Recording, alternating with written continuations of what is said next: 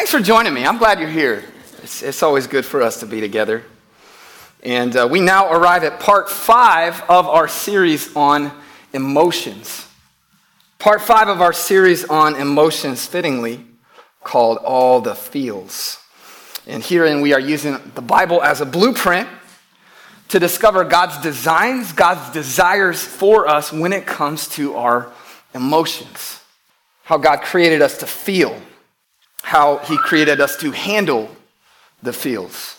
Now, I don't know about you, but speaking for myself, I find that I can use a little bit of assistance from time to time when it comes to navigating the terrain of the heart and navigating the terrain of the mind. And that's what we're here to find some assistance for those things. So far, we've explored anger, we have explored fear, we have explored the sadness of grief. Today, I want to diverge slightly from the pattern that we have followed to this point. It is absolutely true that God wired us with a capacity for emotional response. This is one of the ways that we reflect his likeness. It's one of the ways that we show who he is in how we live. But it is equally true that we presently reside in a world that is something less than the ideal it was intended to be. I don't think you need me to convince you of that fact. The world's not what it was intended to be. This, this isn't the ideal. And that context, together with our less than perfect nature, can lead us to feel things that we were not meant to feel. In our time together, I want to look at one such sentiment and what to do with it. Okay, today we're taking on insecurity. Do y'all know anything about this? As I was preparing, I realized asking the question, asking insecure people to raise their hand. Um, this is the voice that says you're inadequate. It's the voice that says you're not enough. The voice that says you're less than, you're worthless. It deals in dead ends. It deals in impossibilities. It deals in nevers. It tells you you can't. It's a deterrent that holds us back, church. It absolutely holds us back. But today we fight back. My aim for us is to see insecurity for what it is and by God's grace to loosen its hold on us. So let's set the tone for that, shall we? Turn to somebody and tell them, don't be insecure. Just, just preach to each other a little bit. Don't be insecure. Don't do it. It's not a good look for you. Do not be insecure. Now, we're going to be moving around in the scriptures a little bit. But let's start off in the book of 1 Samuel. So I invite you to open a Bible or Bible app and meet me there. Here's the plan I want to frame out some facts about insecurity. I want to frame out some, some things that it feeds on. And knowing those things, we can get to the fix. To guide us in the process, we turn to the story of an individual whose life is a case study in insecurity. It's somebody I've preached on before. You've heard me mention him. His name is Saul.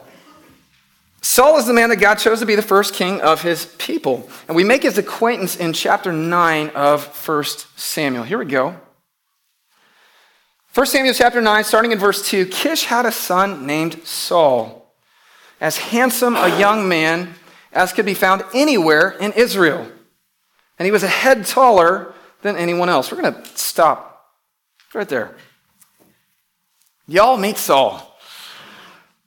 Now, I'll tell you up front the more that we get to know him, the more that we navigate through his story, the more that his, his deep, acute sense of insecurity will become apparent. Right? And as it often does, that insecurity has a devastating impact not only on his life, but on the lives of the people around him. How many of you know that your insecurity is not just about you? It plays out in the lives of the people around you, too. Now, here's the thing if we were to judge solely based on appearance, we might miss that part. Because Saul, he's a good looking guy. Saul, by all appearance, has it together. Saul's tall, he's handsome, he's well built, he, he cuts a fine figure. And I find it interesting that this is how he's introduced. This is our first impression of him. How he looks. Now, now what's that saying? Appearances can be deceiving. Here's, here's what I'm driving at, church. Insecurity is not just skin deep. So often, and I think, I think that's a necessary course correction, a necessary clarification. This is not merely a superficial issue because so often our insecurities attach to a physical or external facet of our lives. And so naturally, our assumption is that's the fix. Right? If I'm insecure, we, we look at, at, at size, body type, some aspect of our appearance, and, and, and we think if I was taller, if I was thinner, if I was more fit, if, if I conformed to some trending ideal standard, then I would feel worth. Then I would feel sufficient. I would be confident. Maybe not. Didn't work for Saul. Didn't work for him. Now, now, I'm not saying that any of those things, that they don't have any bearing. That's not what I'm saying. I'm not saying that, that we shouldn't pay attention to them, but they're not the root. They are not the root. It goes so much deeper. We are spiritual beings, and our value, our worth, is a spiritual issue. Let me, let me bottom line this for us. Insecurity is a spiritual matter, it's a spiritual issue. Now, we'll see this play out with Saul in his story. And overcoming it in our own lives requires us to go deep. The, the, the presenting issue, the symptom, so often is, is not the real issue at all. We got to go deeper than that, church. We, we have to do more than medicate symptoms, a new diet, a new workout, a new wardrobe, a, a, a surgery. Again, I'm not trying to be dismissive of such things. They can be beneficial, but we've got to cure the cause. Which means recognizing the issue for what it is. Insecurity starts in your soul, friend. Starts in your soul. And that's where we've got to go to fix it. Let's keep going here. 1 Samuel chapter 9, jumping down to verse 20. We're jumping into the middle of a conversation here. An individual by the name of Samuel is speaking to Saul. As for the donkeys you, you lost three days ago, do not worry about them. They've been found. And to whom is all the desire of Israel turned, if not to you and your whole family line? Saul answered, But am I not a Benjamite from the smallest tribe of Israel? And is not my clan the least of all the clans in the tribe of Benjamin? Why do you say such a thing to me? So here's what's going on. Again, the man who is dress, addressing Saul is a prophet named Samuel, for whom this book is named, for whom its sequel, 2 Samuel, is named. And the backstory of the conversation is this Saul's father lost some of his livestock. Somebody left a gate open, something happened. He sends Saul out in search of the donkeys. And in his search, Saul turns to Samuel. Samuel a, a well known prophet. Maybe this guy can tell me where my lost stuff is at. Now, unknown to Saul, God was using this, this circumstance to bring him to Samuel in order to be anointed as king. But notice what happens. When Samuel speaks to that, when he alludes to that, Saul objects and he expresses his doubts. Who? Me? Now, we might be inclined to think that, that Saul's just being modest here. Uh, this is, this is just him being humble. Church, can I tell you that humility and insecurity are two very different things? Don't, don't let your insecurity fool you into think you're just being humble. Okay, they're, they're different things. And we know from the rest of the story that there's more to it. Samuel just read Saul's mail. These two men have only just met, and Saul has not had time to tell Samuel what's going on. I lost my dad's donkeys. I'm going to be in trouble if I don't find them. Can you help me out? He hasn't said a thing to Samuel, but Samuel tells him, I know why you're here. You, you came here looking for your livestock, but I'm here to tell you that God brought you to this place for much bigger reasons, Saul. He just read his mail. And so, what he says next, he's got credibility. This is a man who hears from God. Saul, God has raised you up for, for big things. And yet, what's Saul's reaction? He's not so sure about this. I, I don't know if I can believe this. I, I, I can't seem to accept this. Why? His response reveals something to us about the nature of insecurity. Here it is insecurity centers on self. Every time. Insecurity will center on self. What's the objection? Who am I? Who am I? He, he, lists out his limitations, all the reasons why this has to be a mistake, why Samuel must have misheard. This can't be. I'm not qualified. Do, do you know who I am? Who you're talking to right now? I come from a tiny tribe with, with a no name family. I'm nobody. I don't have the right name. I don't have the right connections. Can you see how his focus is misplaced? This is what insecurity does it puts the emphasis on you. You have to figure it out. This is your responsibility. The pressure, it's on your shoulders. You've got to make it work. You've got to be good enough. You've got to figure it out. And then once it has saddled you with that weight, it will tell you that you can't. You don't have what it takes. You can't cut it. You'll never make it. I wonder if you know what this is like. Sensing a call on your life, but immediately starting to push back. God, you must have the wrong person. Do, do, do you know who you're talking to? Are, are, are you sure about this? Because I'm not. I'm not. Let me tell you, God, about all of my limitations. Let me tell you all the reasons why I can't I can't do what you're asking me to do. Who am I? Now, I want to come back to that question. But first, we need to play this out all the way. Okay, Saul's life, Saul's experience shows us where insecurity ends if we let it lead. Sure enough, he becomes king. Samuel anoints him. The nation celebrates.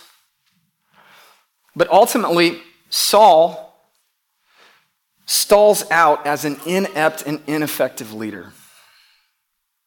And here's the thing that's not because of his inability, it's because of his insecurity. How do we know that? Well, consider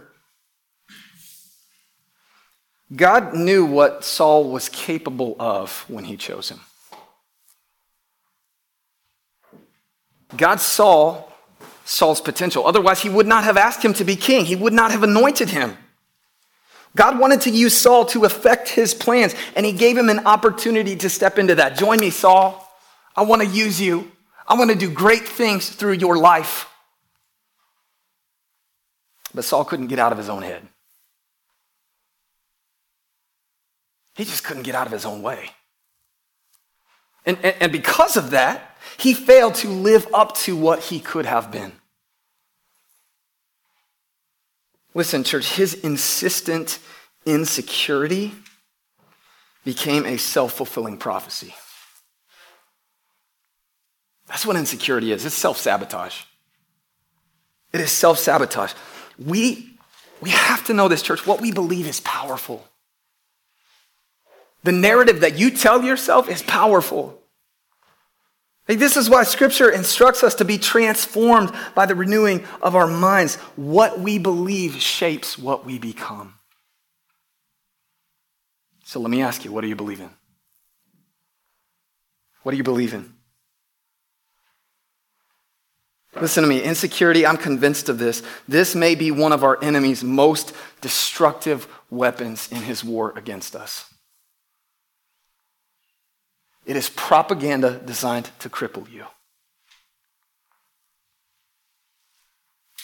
Its aim is your self destruction. Get in your head, convince you that you've lost before you even started. Mark this, friend. Satan wants to kill your confidence so that he can kill your calling. He wants to kill your confidence so that he can kill your calling. Why? Because God has plans for you. God wants to use you. And Satan knows he can't stop God. But if he can get in your head, you can stop yourself. Saul, Saul is living proof of this. So listen, we need to reframe this, church. If insecurity centers on self, confidence centers on the one who calls us. It centers on the one who calls us. This is the cure, trusting that God knows what he's doing. Listen, I, I, I want to, to reframe insecurity for you. Right? When we say to God, Are you sure? I, I don't know about this, God. You've got this plan that you're telling me about, but I'm not so, so sure about this. What we're really saying to God is, You don't know what you're talking about. This is the cure, trusting that God does know what He's doing. He knows everything about me. And so, if He chose me for a purpose, I can be confident in that. That's what the scripture says, church. We are chosen people. We are his special prized possession. We've been called out of darkness into his light through faith in Jesus. You belong. You matter. You are valued. Your calling is greater than your can't. So many of us, this is what we carry around. We carry around a can't. Your calling is greater than that. See, it's not about what I can or cannot do. It's about what God can do in and through me. The conversation is not about my insufficiency, it's about His sufficiency for me. And I'm not going to limit God by looking only to myself. That was Saul's mistake. Who am I is the wrong question. That's the wrong question. What matters far more is that the one who calls you, the one who calls me, is faithful and he will do it. He's faithful and he will do it. There's an apostle by the name of Paul, and he speaks to this in a letter to his protege, Timothy. He says it like this For this reason, I remind you to fan into flame the gift of God which is in you through the laying on of my hands. For the Spirit God gave us does not make us timid, we might say insecure. Does not make us insecure, but gives us power, love, and self discipline. Don't be insecure. Don't be insecure. I know you're inclined to do that, Timothy. I know you are inclined to question the calling. I know you are inclined to ask if you have what it takes, but I see it in you. I know it's there. Listen, what God calls you to, friend, He will give you a capacity for. He will give you the capacity for it. He gifted you for his purpose. If your faith is in Jesus, the Spirit of God Himself lives inside of you. So be confident of that. The indwelling is greater than the insecurity. You have it in you. Now, we're not done just yet because insecurity can take other forms. And I want to do my best to root it all out. So, back to 1 Samuel chapter 15. We're jumping ahead a little bit in the story. Saul is now king. God has given him some tasks to do. You're in a position of authority, Saul. You're in a position of leadership. You have resources at your disposal, and I have some things that I want to see done. This is one of those things. Samuel said, Although you were once small in your own eyes, there's the insecurity. Did you not become the head of the tribes of Israel? The Lord anointed you king over Israel, and he sent you on a mission saying, Go and completely destroy those wicked people, the Amalekites. Wage war against them until you have wiped them out. Why did you not obey the Lord? Why did you pounce on the plunder and do evil in the eyes of the Lord? Jumping down to verse 24, then Saul said to Samuel, I have sinned. I violated the Lord's command and your instructions. Here it is. I was afraid. I was afraid of the men, and so I gave in to them. So, setting the scene a little bit, God has pronounced judgment on an evil nation called Amalek. We don't have time to go into all the background, but know there's some really nasty tribes that God gave opportunity after opportunity to to change their ways, ways and they did not. So God pronounces judgment on this nation called Amalek, and he sends Saul in the army of Israel to carry out the sentence. And the orders, the marching instructions are very, very clear. Wipe them out, destroy everything, don't take anything. No souvenirs. Just leave it all there. Anybody want to venture a guess at what happens? They don't listen. We learn that Saul and his troops take some spoils of war. And Samuel, the prophet, comes to confront him. What part of this did you not understand, Saul? God made it very clear to you. And Saul confesses that the men wanted plunder, and he didn't want to disappoint them. I'm, I'm sorry, I just, they, they wanted some stuff. And, and, and I couldn't tell them no. So instead of carrying out his calling, what does Saul do? He caves to the crowd, which provides us with an additional insight here. Insecurity feeds on others' opinions.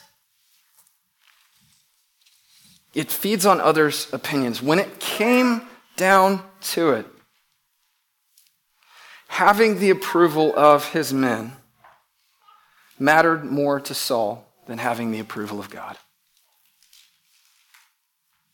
He so feared being disliked. He so feared being rejected that he allowed their sentiments to sway him off course. And what's the result of that? God rejects Saul as king. Saul could not lead those that he allowed to control him. God could no longer use Saul to lead the nation because he was too worried about what people thought. And, church, if I can say this, this remains a danger for us today.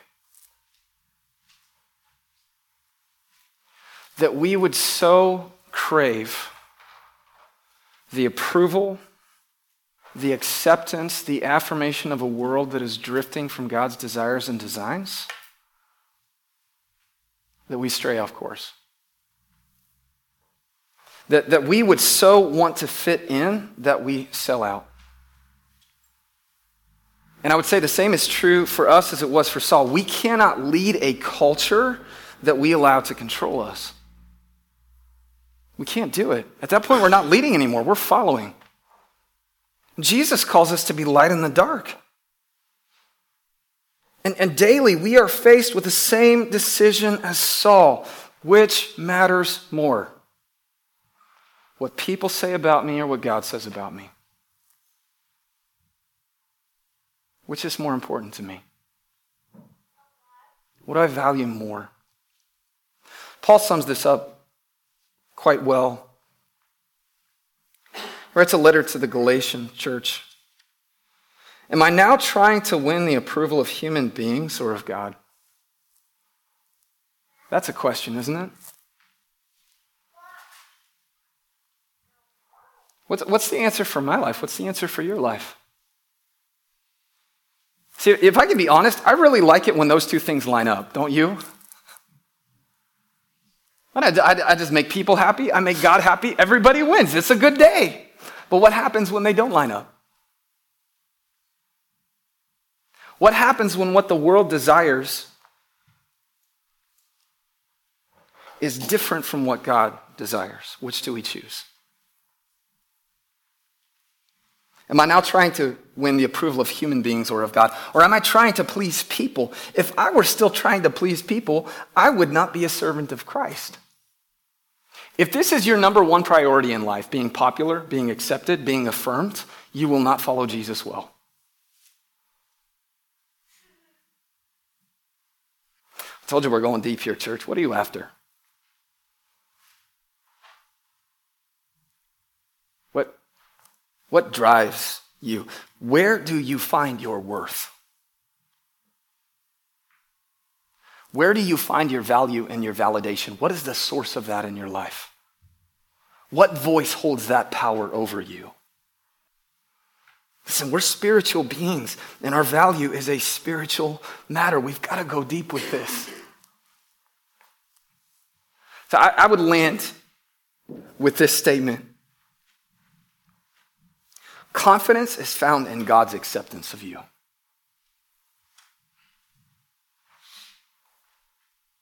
Nothing less than that is going to do it for you, friend. Insecurity, insecurity tells you one thing. God says something different. If you are in Christ, if you have God's approval, what more validation do you need? There is no greater affirmation than that.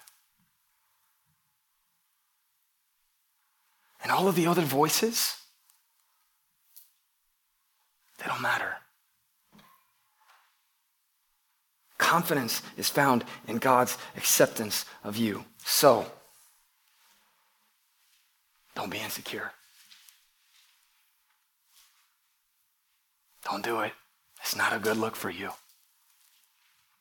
Be confident in your calling. Be confident in the one who calls you.